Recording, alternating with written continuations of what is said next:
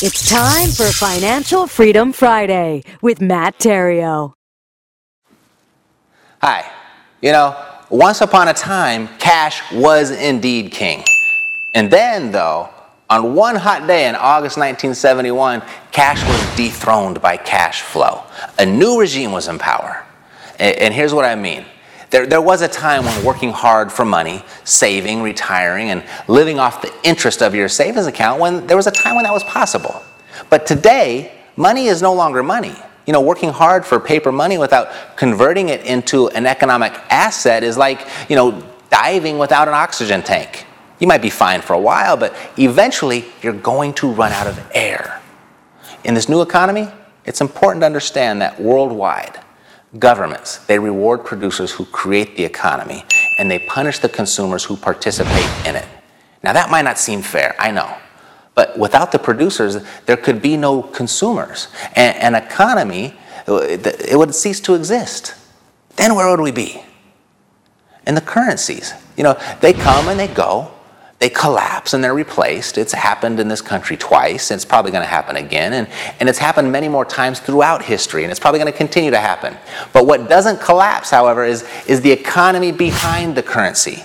So if you learn to invest in assets that produce cash flow, regardless of the current currency, you ensure your livelihood, your family's livelihood, and whether the economy is good or bad. Now, there are countless assets that are essential to the economy. Just find the ones that you like and invest in them. That's how you protect yourself.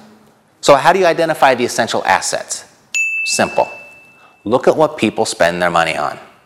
I told you it was simple. Here are a few of the more obvious ones food, clothing, communication, fuel, transportation, education, and my personal favorite, shelter. In other words, real estate. Those are all essential and they make good investments. So, if you want to be financially free, you must also, though, understand the mindset of the different economic classes. You know, distinguishing where people put their focus is going to help you decide where you want to put yours. So, generally speaking, and there are always exceptions to this, but, but generally speaking, poor people, they focus only on expenses. They're living paycheck to paycheck, just trying to pay their bills, their expenses. I mean, even if those paychecks are sizable, they must always work for money. Now, the middle class, they focus on liabilities. They like buying stuff and they like going deeper into debt. And if they do happen to invest, they usually do so with a financial planner in a uh, you know, diversified portfolio of stocks, bonds, and mutual funds. If they want to keep afloat, they too must continue to work for money.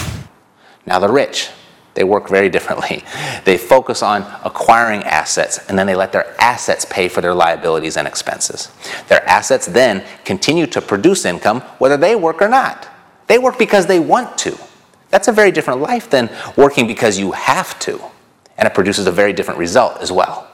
Again, those were generalizations. There are always exceptions. But I'm not concerned with the exceptions. And neither be should you.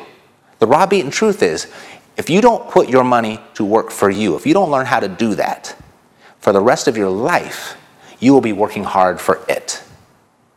So, if you make the decision to invest in your financial education, to learn how to do that, how to get money to work for you, know that it might be painful at first.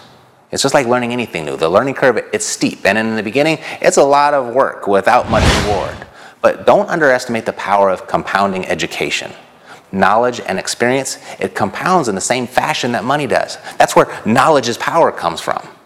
But it's not really powerful unless you apply it.